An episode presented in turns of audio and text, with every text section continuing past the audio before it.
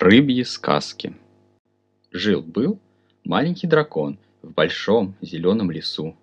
Он любил вкусно покушать, а больше всего он любил трупы. Запах этого деликатеса сводил его с ума, и чем сильнее тело подверглось пагубным влияниям процесса разложения, тем сильнее было испытываемое дракончиком удовлетворение от набивания живота.